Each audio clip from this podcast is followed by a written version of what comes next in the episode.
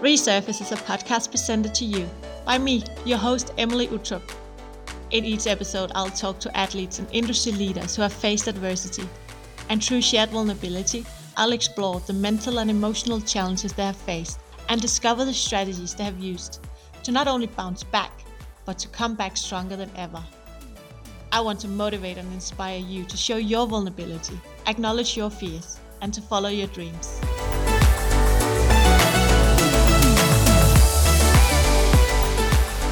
Hey everybody, welcome to the second episode of Resurface today. I'm in the studio with former basketball player Carlos Andrade. Welcome, Carlos. Thank you. Thank you for the invitation. Uh, I'm super excited to hear your story today. We've been friends for quite a few years, and I feel like we've been, yeah, really connecting over our common interest for sport, also our common interest for speaking engagement, and so on, and of course surfing.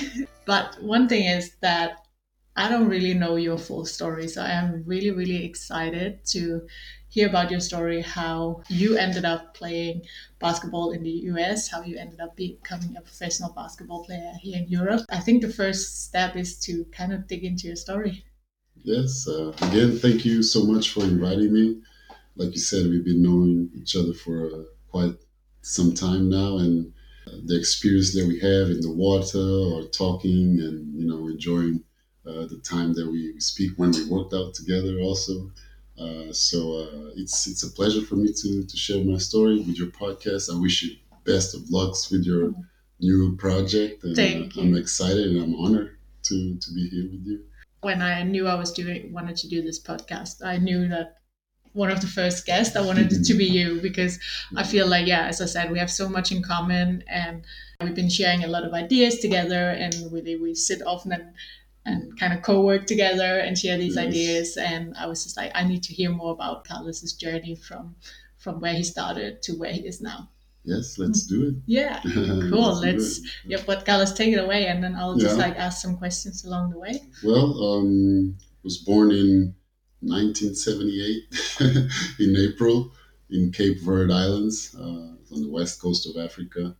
A beautiful place, uh, really chill, it's a poor country, mm-hmm. uh, but I always like to distinguish poverty and misery, you know, like from countries in Africa. Yeah. And I'm super proud of saying that my country is poor, but we don't live in misery.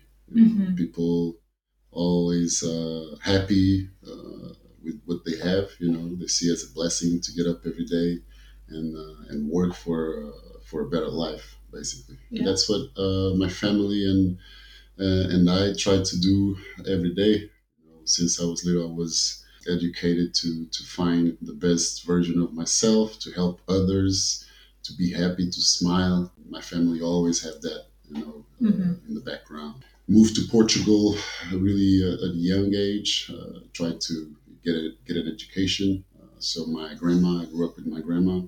My grandma was a, a big, big mama. Oh yeah. Big uh, sheriff of the house so she grabbed her six daughters and we all moved to Portugal. Oh, so wow. my mom, my sister, my aunts, my cousins, we all moved to a, a neighborhood in Lisbon.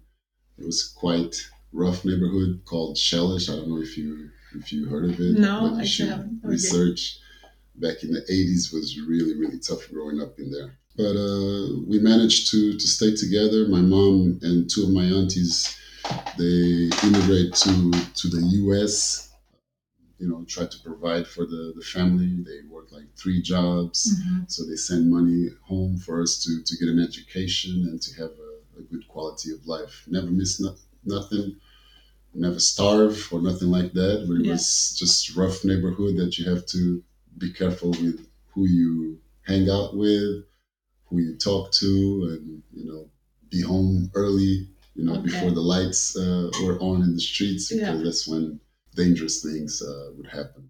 Wow. When I start school, uh, I have a little encounter with some some guys that you know some weapons was was uh, showing, and my grandma took me out from that school and sent me to to a different school, forty kilometers from where we we, we live. Wow! So, so, you commuted every day? Oh, yeah. So you... I um, I took the bus and the train every day for like 40, 45 minutes just to get out of the neighborhood so I could, uh, you know, just focus on studying and then later become, you know, involved with sports. So mm-hmm. that's how basically I end up in Eddie Sater, basically. Yeah. You know, I start playing basketball in school and one of my teachers saw me uh, and asked me where I, I, played basketball. I said I didn't play basketball in any club.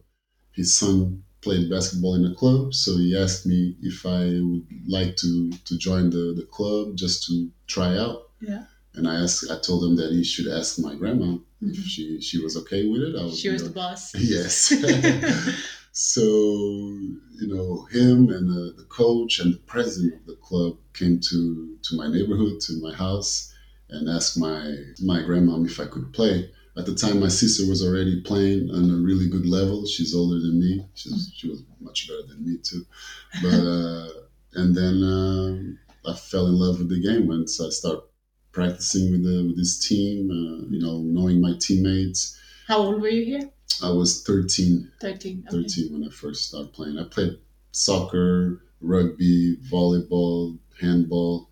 I was pretty good in, in all sports, but basketball was the one that, uh, you know, mm. because of my sister, I want to be like my sister. Yeah. She was already on the national team at 15 or 16 years. She's older. Wow. So traveling the world, and I'm like, what? At the time, she'd bring pictures. She didn't have cell phone with pictures, so she'd come with the with the camera, you know, uh, showing that, real, and yeah. then show us the pictures. And I was like, man, I want that. And then from there, you said that you were growing up in this like kind of tough neighborhood in Lisbon, and your grandma did an effort to get you out of of the neighborhood to go to school. Like, what do you do? You think you would have run in with the wrong crowd if you had stayed oh, yes, there? For sure. For yeah. Sure.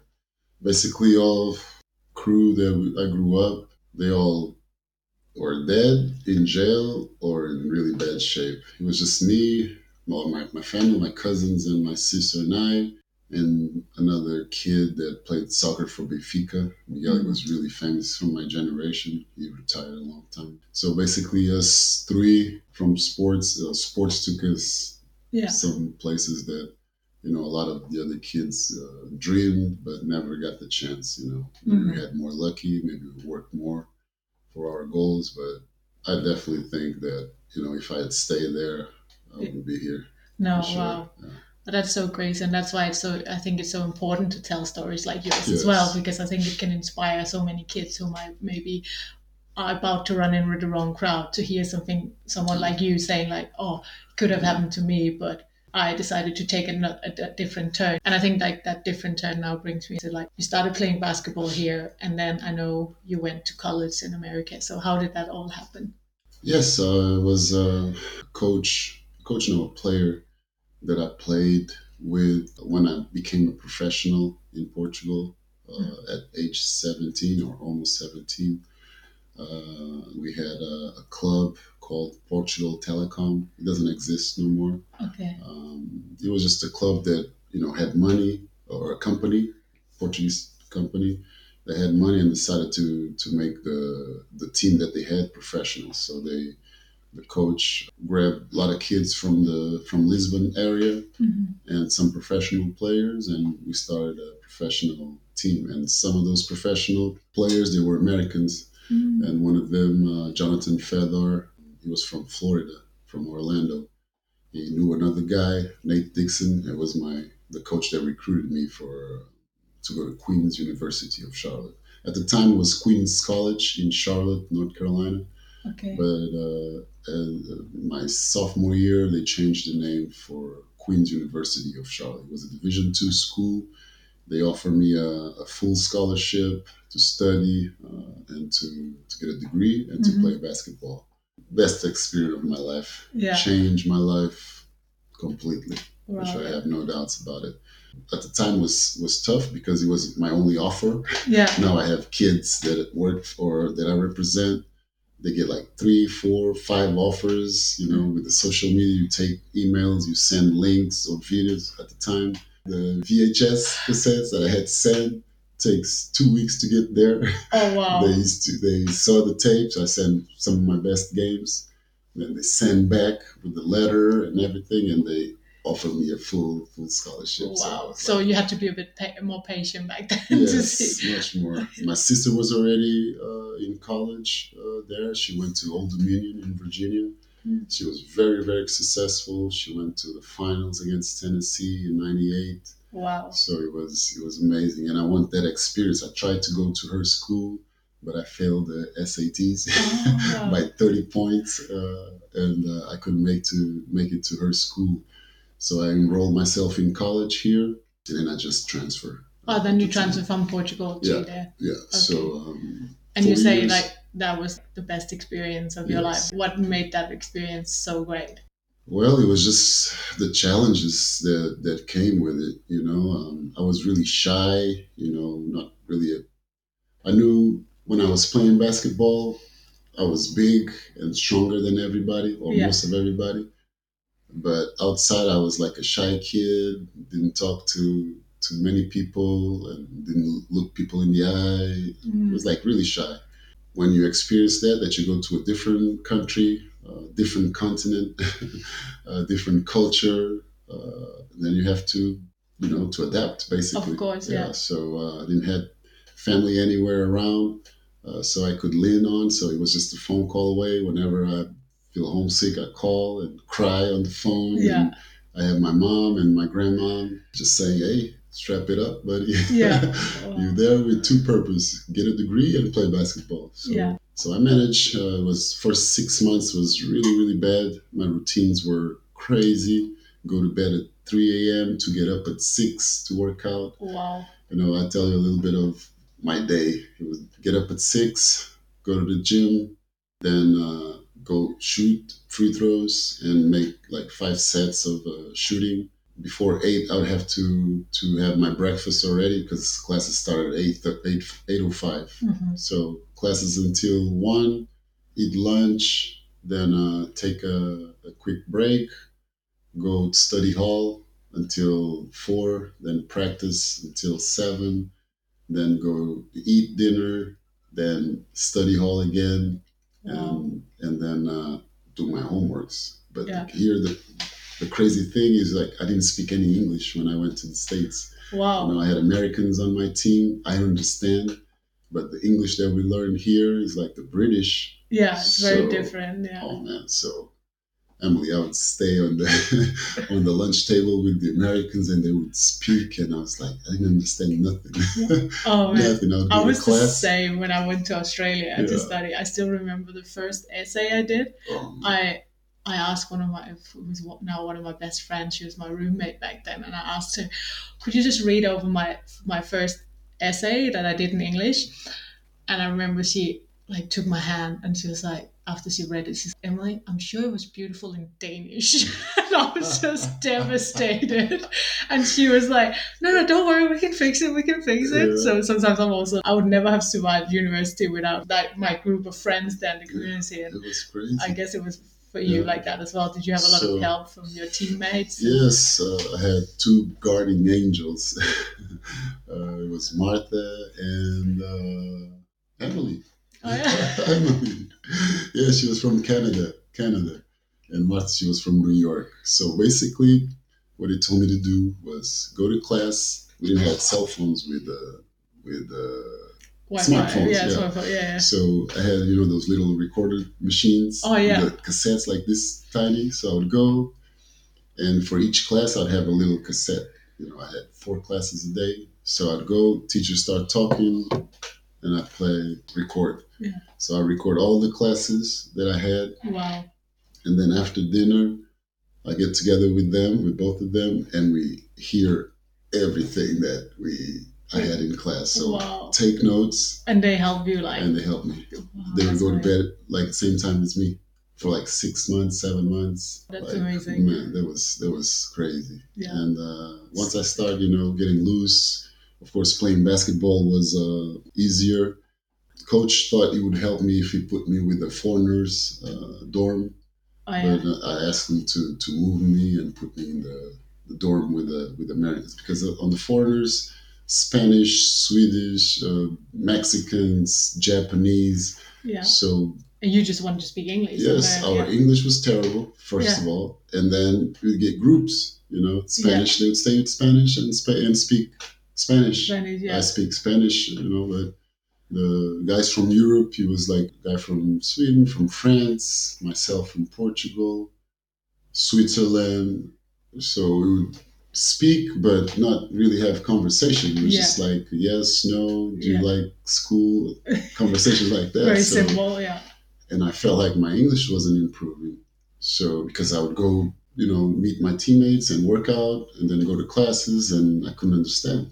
So I asked coach to to move me to to the dorm, and it was the best decision. You know, in a couple months, I I'd go to bed with my TV on. You know, Oh, yeah. I'd fall asleep hearing English. I would get up, talk to people in English already or good English, and and that's how I started getting better. And then once I started getting comfortable with my teammates, because I was always around my teammates, they make a little fun of, of me, like my English, but not like in a you know a bad way. No, no. They like my accent, Yeah. because of African accent. Yeah.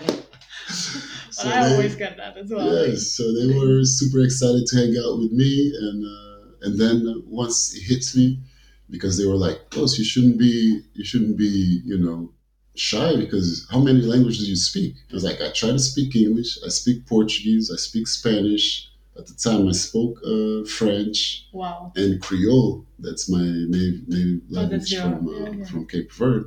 So it's like we only speak English, dude. Yeah. I was like, well, that makes sense. Yeah. So then they they start, you know, uh, motivating me to to speak, and I, I felt comfortable, you know, making mistakes speaking, and they would correct me, and I I, I figured that they weren't trying to correct me in the bad way; they were just trying to help me. Help you out, yeah. So in a couple months, my English was fluent, and, and then, it was just.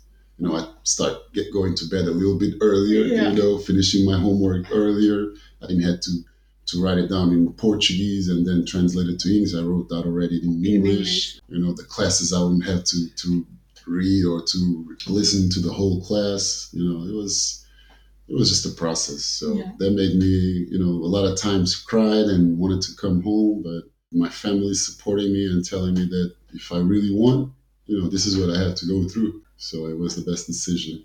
And how long did you stay in America? Four and a half years. So was it all during college, or did you also stay after college? I stayed there? a couple stayed a couple months. Um, I knew that I wanted to play professional Yeah. after college. So in 2003, when I, I went into in '99 until 2003, I finished. Um, actually, this May will be 20 years that I Wow. I'm going for my homecoming. Oh yeah, Yes, the That's reunion, amazing. Yes. And I'm going to be induced in the Hall of Fame for my school this, this Wow, year. that's so it's so going to cool. be super exciting yeah, yeah. and uh, I finished, um, and then I knew that I want to play uh, professional. I had a chance to to go to the NBA. Um, I had a great, great career in, in college.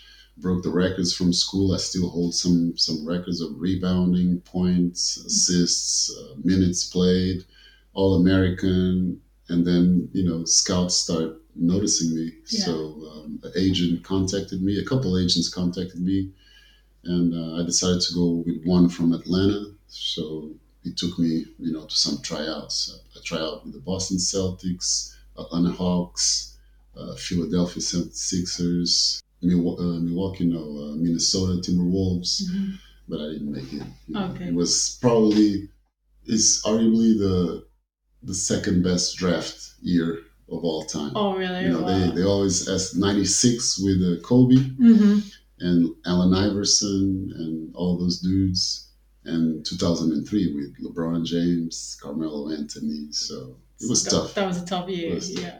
I, I, I have no doubt in my heart, and I'm not saying this trying to be cocky or anything. If it No. was the draft this year, if I wouldn't be in the draft in the last five years, I would get drafted. That's how hard it was back in the day, and how much the game changed since Okay. since back then.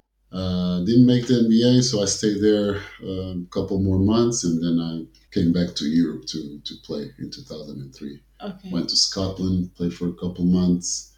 Then I decided to come to Portugal to take care of my passport because at the Mm. time my passport was still Cape Verdean Cape passport. Verde, ah, so yeah, to play in Europe with the African passport, you have a lot of limitations in, mm. in, some countries because of the the number of foreigners that you can have in the, okay, yeah, in the on the roster. So if you have a European passport, you have more opportunities. so basically, I um, I got my Portuguese passport because I grew up here until I was 18. So uh, I got there, and then my career in Europe took off. Uh, played in Portugal, played in Spain, played in Germany, mm-hmm. you know, Scotland. Yeah, your dream was NBA, and then yeah. then how did your mindset kind of okay?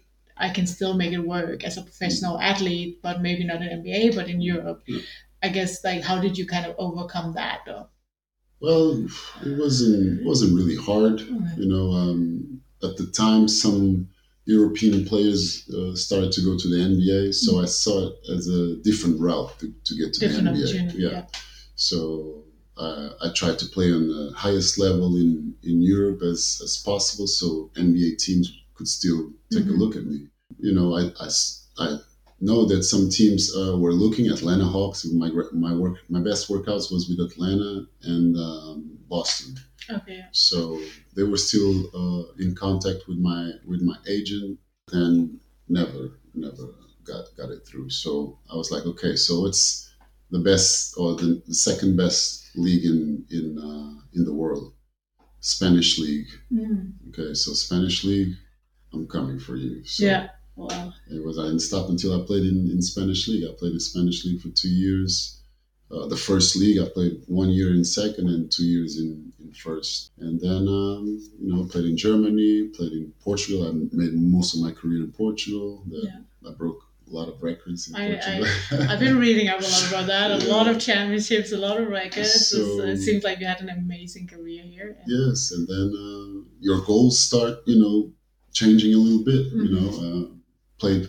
I wanted to play for a EuroLeague team. Yeah. Which I did, but the year that I played, they didn't play EuroLeague. Oh. Because the, the year before they didn't win the, the championship in Germany. But we played the, the second European Championship, which was a ULEB Cup. It was an amazing experience. I played that for five years in Portugal, in in in, uh, in, in Germany with, with the Portuguese team and with the German team. So the best of the best yeah. in Europe play in those in those uh, leagues.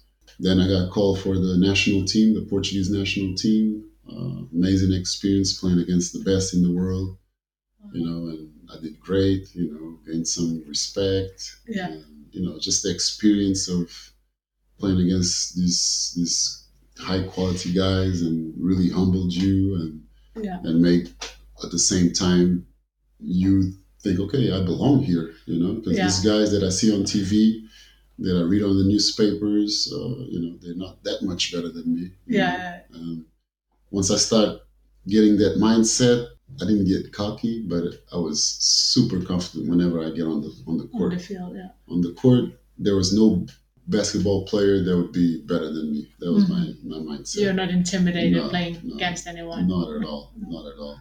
And, and how did you get to there? No, I see it as an opportunity. Yeah. I always saw it as opportunity. Going through that process that I just told you in in the US, build me not to have to to have fear or not to have fear. I, I was still, you know, some sometimes uh, intimidated, but with that process that I went through when mm-hmm. I went to the states, I learned that you know I can I can do whatever I can overcome whatever I, I put my mind into it. So yeah. that's what I, I, saw as an opportunity. I saw, I knew that all the cameras were on those guys. You know, I knew yeah. that all the, nobody knew about me. No. But I would take it as an opportunity that people will, after that game, they knew who I was. Yeah. And I took it from there. You know, I played against Spain many, many times at the time with Pau Gasol. It was like the best after uh, US. It was Spanish, Serbians, Croatians. Okay, so best leagues, yeah. Best leagues. So uh, when I played against the national team of Spain, against Pau Gasol, Rudy Fernandez, João Carlos Navarro, all these players that played in the NBA, uh, this was my opportunity of showing, showing. the world. Yeah. So, you know, I was for a couple of years the best player on the national, one of the best players on the Portuguese national team. Mm. And, uh, you know, they made, I make sure that, you know, they saw me and yeah. they recognized me. till this day, they I see when I see them whenever I go to conferences or to games. With the job that I have now, I have to contact a lot of these guys now in positions in you know clubs as GMs or coaches. So because now you are an agent for different exactly. players yeah. in Europe or all over. All over like just going back a little bit to what you told us about in the beginning was you growing up in Cape Verde where you learned kind of to have this mindset of being really grateful and happy. And is that also where you have this like discipline to work hard and stuff? Like do you think that comes from there as well? Yes for sure. My grandma. And i took her as an example because she d- divorced my uh, grandfather you know before we came i don't really have memory of that, but they mm-hmm. weren't together no more. So she comes to a different country with six daughters by herself, wow. you know, and at the time it was three. No, it was me and my sister, and then my cousin already uh, was born here. My one of my aunties came pregnant, but she she had yeah. uh, my cousin here.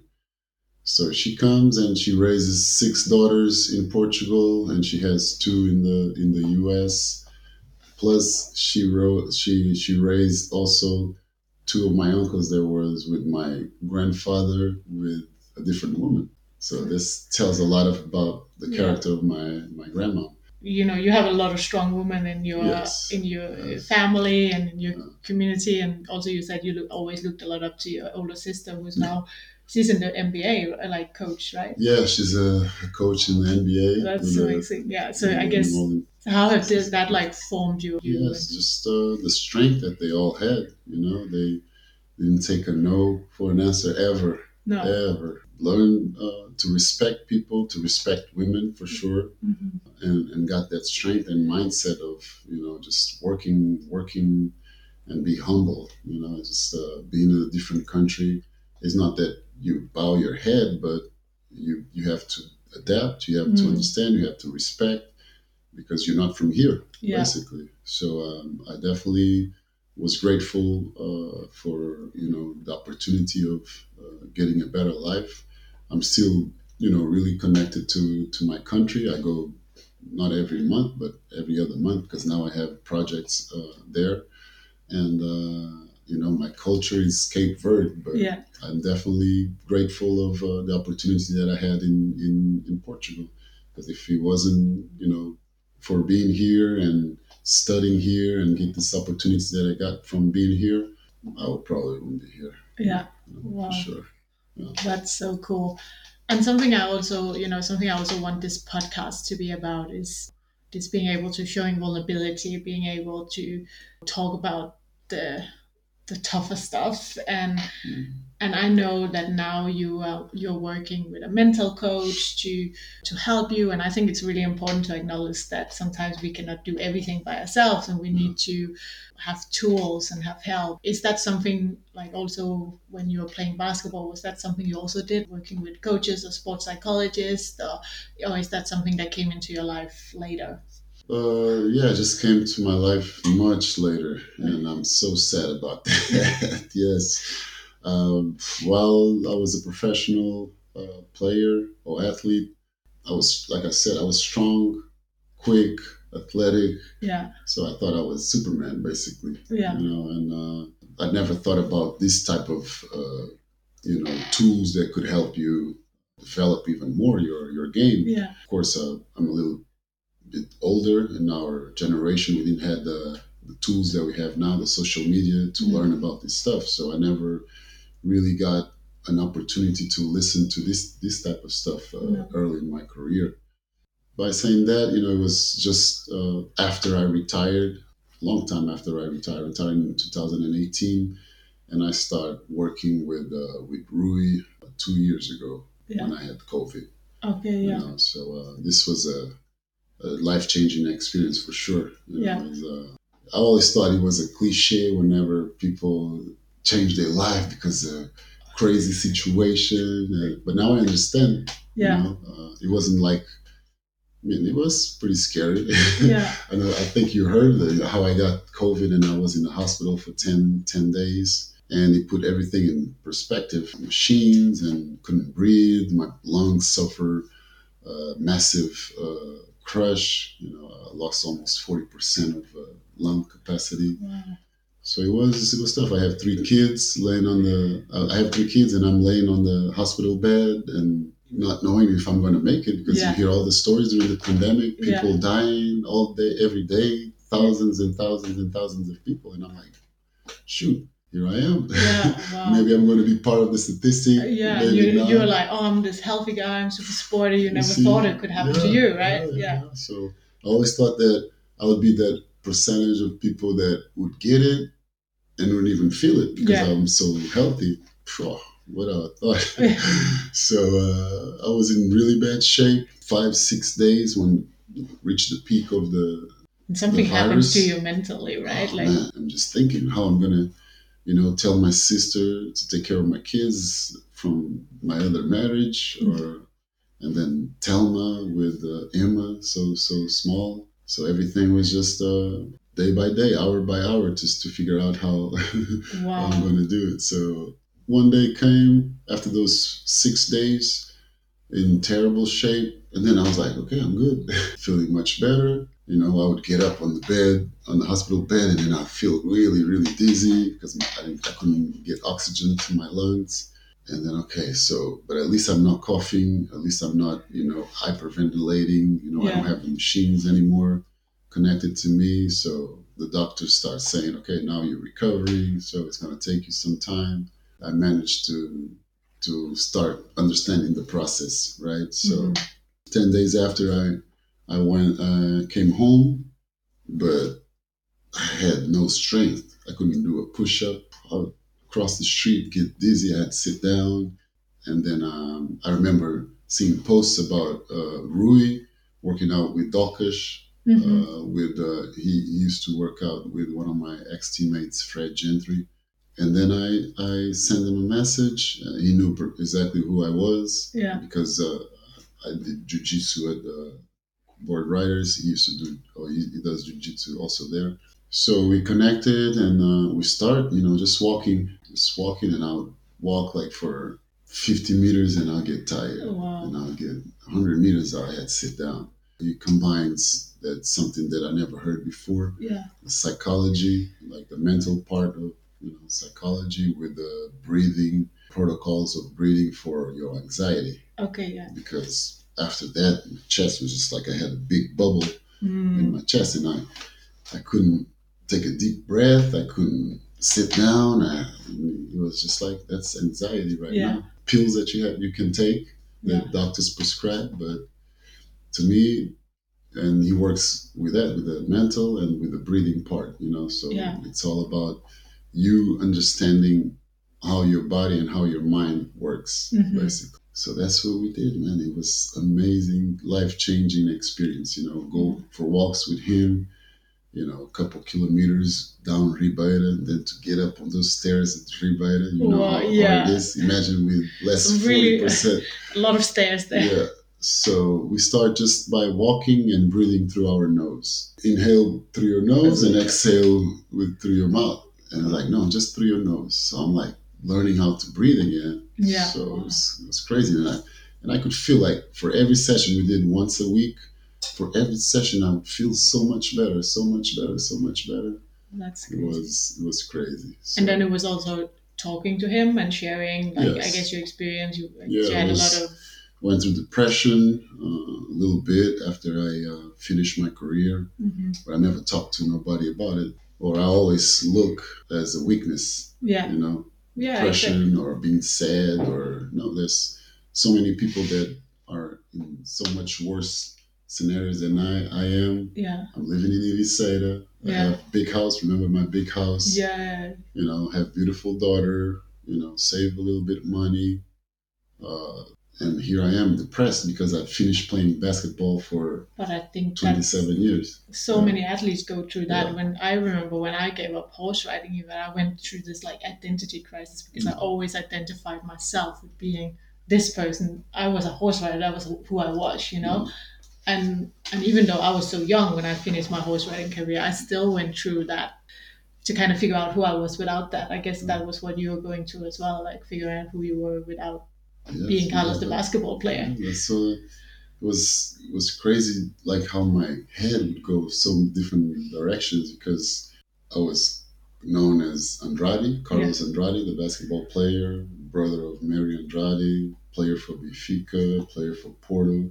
But I know if people knew me as Carlão, yeah. for example. And that's what made me fall in love with Ericeira because yeah. here they call me Carlão.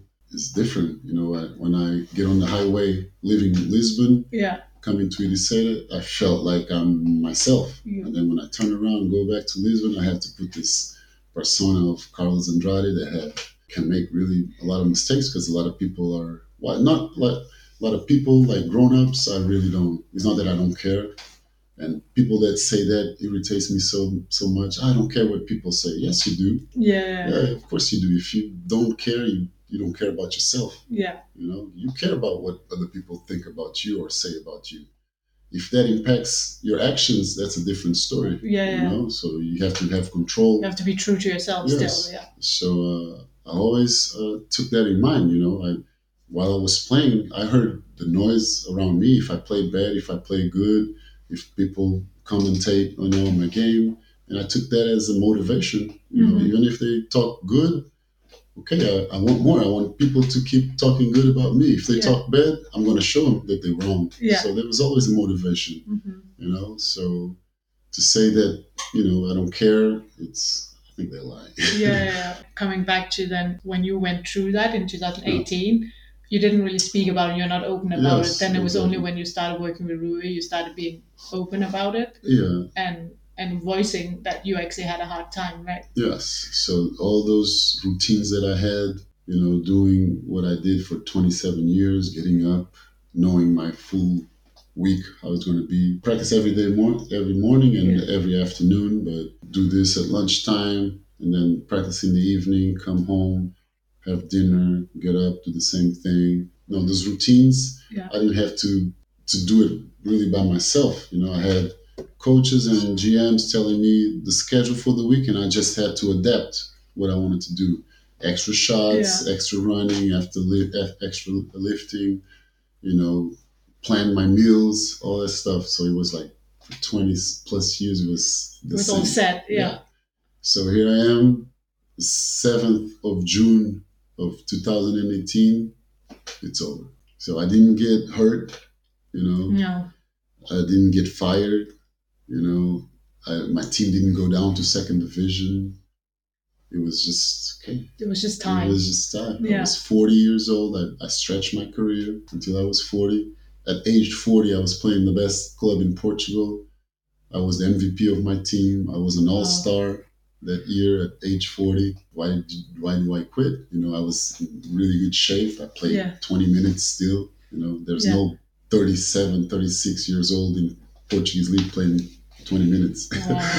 so uh, but i decided that i i to retire because i always said two things that cannot happen in my career or while i play is uh, scandal mm-hmm. for sure i always had really conscious of who I I was around, surround me. You yeah. Know, when I go out with the party boy, I used to be a party boy. so uh, I always had make sure that I was surrounded with uh, great people, great guys to hang out. Really conscious, you know, the limit of drinking, mm-hmm. the limit of people around, smoking, doing drugs. Never did nothing like no. that because that was my biggest fear, more than injuries. Yeah. Like to get up one day and the newspapers, Andrade this, Andrade that, oh, yeah. and because you have so many kids looking out for you for you that you want to be a good example. Yeah, for sure. Yeah, for sure, for sure. And then of course injuries, you know. And then uh, when I got to to forty, I was like, okay, I, I did it. Yeah. I did that. So I didn't want to be. Career. I didn't want to be that guy at the end of the finishing my career, the guy that's on the end of the bench that the coach just puts him in so he gets a standing ovation when we're winning by yeah. 20. No way, no way, no, no way. You no want way. to be part of the team, yes. you want to be the, one of the best. Yes, one of the best. So I was like, okay, the motivation um, is there, but it's not as quite strong as it used to be.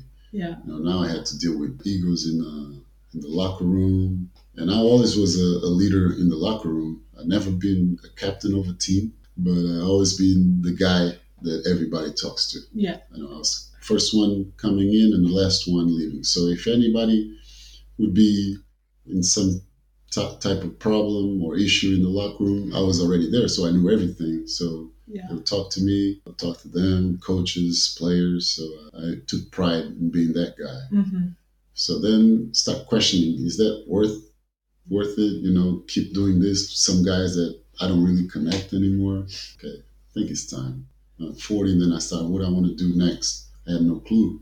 So I said, okay, I had to figure out. Yeah, yeah. so it has to be now because it's going to take me a few years to figure out what I want to do. And it took me took me a couple of years uh, to figure out. I'm 45, almost 45 now, and I just now understand. Okay, I had to go through what I went through these last four years. You had to be uncomfortable to now Yes. be be Yes, where you are today. And Rui, Rui was is a big, big part of you know how my man, mindset is right now. That's it. That's amazing. I think we need to get Rui on the podcast one day to talk about this because I think it, it's a really interesting conversation. I think it's just sure. something that so many athletes go through. Like Yeah. after finishing their career, I think it's so important to put focus on on that because as you said, when you were playing and when you were younger, you didn't really see going to a therapist or study your mental health was a priority because Mhm. you had all and I was the same. You know, last episode I shared my story and after even my tragic accident in China, I said no to go into a psychologist because back then, like 12 years ago, I felt like there was something like, oh, going to a psychologist, that's just people who are cuckoo, Crazy, you know? yeah, crazy people go to psychology. Yeah, exactly. But now there's such a different way of seeing, and I think it's positive development that we're able to talk more about these things, and that is also it's becoming more normalized to use this both for athletes and and other people. And coming from there, there's one question that I really want to ask all athletes who is on this podcast, and that is, what do you do in your daily routine to kind of take care of your mental health? Is that something you think about? Oh yes, definitely. I started doing it because of Rui. Yeah. You know, he helped me getting to to a stage that to understand the importance of having a routine for you every day, Mhm. basically. For the most part, part, I'm successful, but it's not. I'm not quite where I want to be. Mhm. But uh, six o'clock, alarm goes off, and it was a struggle in the beginning. But the part that Rui helps a lot is just the mechanisms of getting over that that Mhm. first battle of the day. You know, Yeah. that's your first battle when you don't want to get up at six, but you win that battle. So I was like, okay, I want to start my day by winning.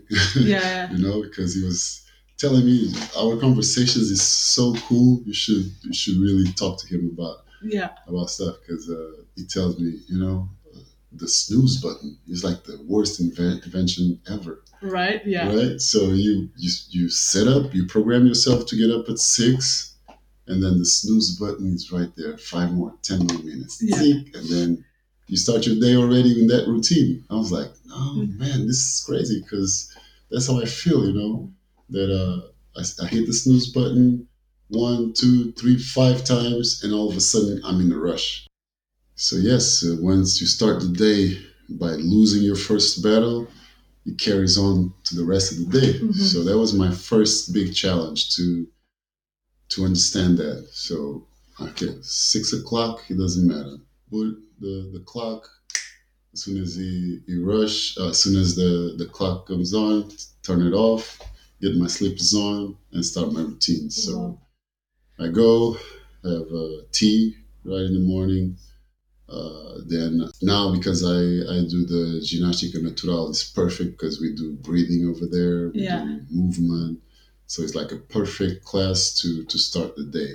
You know, Yeah. You do like you really connect with yourself, with your movements, with your agility, and, and get you ready. The days that I don't do it, I try to do a, a protocol of breathing that Rui uh, taught me Yeah. um, for like 10 minutes. And then I start with the routines of getting everything ready for Emma to go to school, Yeah. you know, take her to school, I help getting everything for Telma. Sometimes she has to eat lunch also. Uh, so I prepare her lunch. So that's the routine that I took in that really gets Help. me. So it's like really important for you to have this like Yes. good morning routine. Yeah. I'm actually listening to the other podcast where the woman on the podcast, she always says, "Win the morning, win the day." Is that kind of a little bit yes. what you live after? Yeah, yes, I think yes, that's that it, for me. That's really important as well. I know that mm-hmm. I need. I'm always like I need to get my pulse up in the morning. That's mm-hmm. something I, I, need to do some kind of exercise. Yeah, so that's that's the routines and uh, finish topping the the morning with a cold shower. Now that's okay. something that really you know introduced me to, and I was like, what? This is life changing, life changing, life changing. Because you know the benefit. Then you start reading the benefits of uh, you know cold exposure, like cold shower, to your cells, to your blood, to your mental health. You know, it's just it's not that you want it. You know, like uh, I, I listen to podcast of uh, uh, Joe Rogan. Yeah. Yeah. So he he always says that uh, discipline is when you're freaking is when you're freaking head. No, it's when your head tells your freaking body who's freak is in charge. It's not freak, but you know the word. yeah. So I'm like, yes, that's how I feel. You yeah. know, this, I want to be disciplined and I want to follow this discipline the best that I can. Yeah. A lot of times, you know, my body doesn't want to go to to a cold shower in the morning or dip in the ocean or whatever, but you feel wanna, good after. Oh man, it's crazy. Yeah. I feel just ready for everything throughout the day. And this helps me just breathe and realize what it's in my control, you know, yeah. and, and then go from there. If I have to disconnect, uh, I disconnect really easy. When I pick up the phone again and I see all the messages, I'm like, okay, now let's stress a little bit, but yeah. make sure that you understand what you can control and you cannot control. So. Yeah. So also just like being present in the moment, yes. when you kind of when you yes. have to and when you can. Yeah. yeah. Still a lot of work to do organizing. You know, I want to be better that that area, organizing my week, organizing my day, following you know everything that I organize. I depend a lot of a lot of my actions throughout the day. I depend on other people, so mm-hmm. sometimes I just get caught on that. You know, I just okay until like talk to that I can't do this, but no, I can do other things. I have to to figure out. You know, what can I still learn about my job, about myself, about routines yeah. but it's a process you know much much better but that's so cool. Well, I think it was so interesting to hear your story, and there were so many things I mm-hmm. actually I didn't know about you. So, yeah, yeah I'm really honored that you wanted to to, to, to my tell. pleasure. I told you that many times that you're an inspiration. When I first heard your story, I was like, how did I not know that? and then it made sense. You know, the person that you are. You know, sweet, caring. You know, when we worked out, many times that we we talked while we worked out. Yeah. And, and then just your vibe and your energy. So I was like, man, for sure I'll do that, and you probably be on my podcast one day. Too. Yes, so you know, cool. So, uh, thank you so much for those words. And mm-hmm. I also, just in the end here, is there anything else you want to add? Anything you would like to to say, you know, to people who I don't know, maybe some people who are struggling who needs a little bit of good energy. Anything you would like to say to them? Yes, uh, I like to to pass the message uh, lately and don't don't close yourself. You know, just open up. Just uh, talk to someone. Mm-hmm. Basically, mm-hmm. you know, yeah. just uh, I think people often want to because of the social media or not you know, I always see social media as 50 50. You know, it's it's good and bad, like everything. You know, yeah. people are just like, oh, I'm going to disconnect with this. No, it's the new the new era. Yeah. So just uh, make sure that you you grab the best of it and block the worst of, of yeah. it. But it's always good for you to share with somebody your your feelings or your vulnerabilities. You know, it's uh, exactly. You know, I'm still working on it. You know, I think I'm I'm doing much better but I think I can use myself as a platform and, and my platform to to to reach out and to, to tell people this. Yeah. I think it's it's the most important. You know, I have friends, you know, there was December, November and December and December every week I had a friend of mine dying wow. of cancer of this of that. So One tough. of them didn't talk to nobody, didn't tell nobody. So yeah you know since no. then I, am like okay what's what's really worth it you know just talk to someone be curious you know to understand about any subject you know if it's sports is sports politics religion and most of all learn about yourself yeah you know? and i also feel like when we are we're willing to be more open to people Mm. and show our vulnerability. People usually do it the, the other way around as well, and that's something I also talk about in one of my talks. It's like when we do that, we create so much uh, better connections and Yeah. stronger connections, and you know that's kind of also our friendship because we always been super open to each other, and sure. and then you create this like really way deeper friendships. I feel like so. I think it's so important that we all learn to be more like like that. Will Smith once said one thing that uh, there's nothing that you cannot find in the book. hmm You know, Yeah. everything that you're going through, somebody else already went through or or is going through, and it's written on the book. Yeah. So Wow. just find or in a book or in a link or somewhere. Yeah. So just be curious and find it, and you're gonna see that there's people going through the same things as, Yes, as you are. So it's it's basically for you to have a, a mindset of if you're struggling, you want to get out of that struggle. Yeah. Some people just comfortable in the struggle. Yeah. You know, I don't understand, but but it's tough, you know, and surrounding yourself with good people and wanting to get out of that struggle, Yeah. you're gonna get out of that struggle eventually. So Amazing. that's I think that's a good note to kind of end on. Yeah. Um, but before we end, maybe you can just uh, quickly say where people can follow you. I'll also put a link uh, in the bio of the podcast. If anyone want to hear more about Carlos, where can they find you? yeah, just social media, really easy. Carlos twenty three Andrade, B ball is life. B-Ball is life B ball is life. Great. All right. I'll put the, the link here. Sometimes I'm boring, sometimes it's exciting. Be uh, ready. yeah. Well, thank you so much. Thank you, thank you. Good luck. Definitely sure that you're gonna reach out to a lot of people and you know make your story as an example like it is already. So Oh. good luck with them. Thank you so much. And thanks everybody for listening in on Resurface. We'll be back again in two weeks with another exciting athlete. Surf time. Yeah, yeah. Are we gonna go shred it?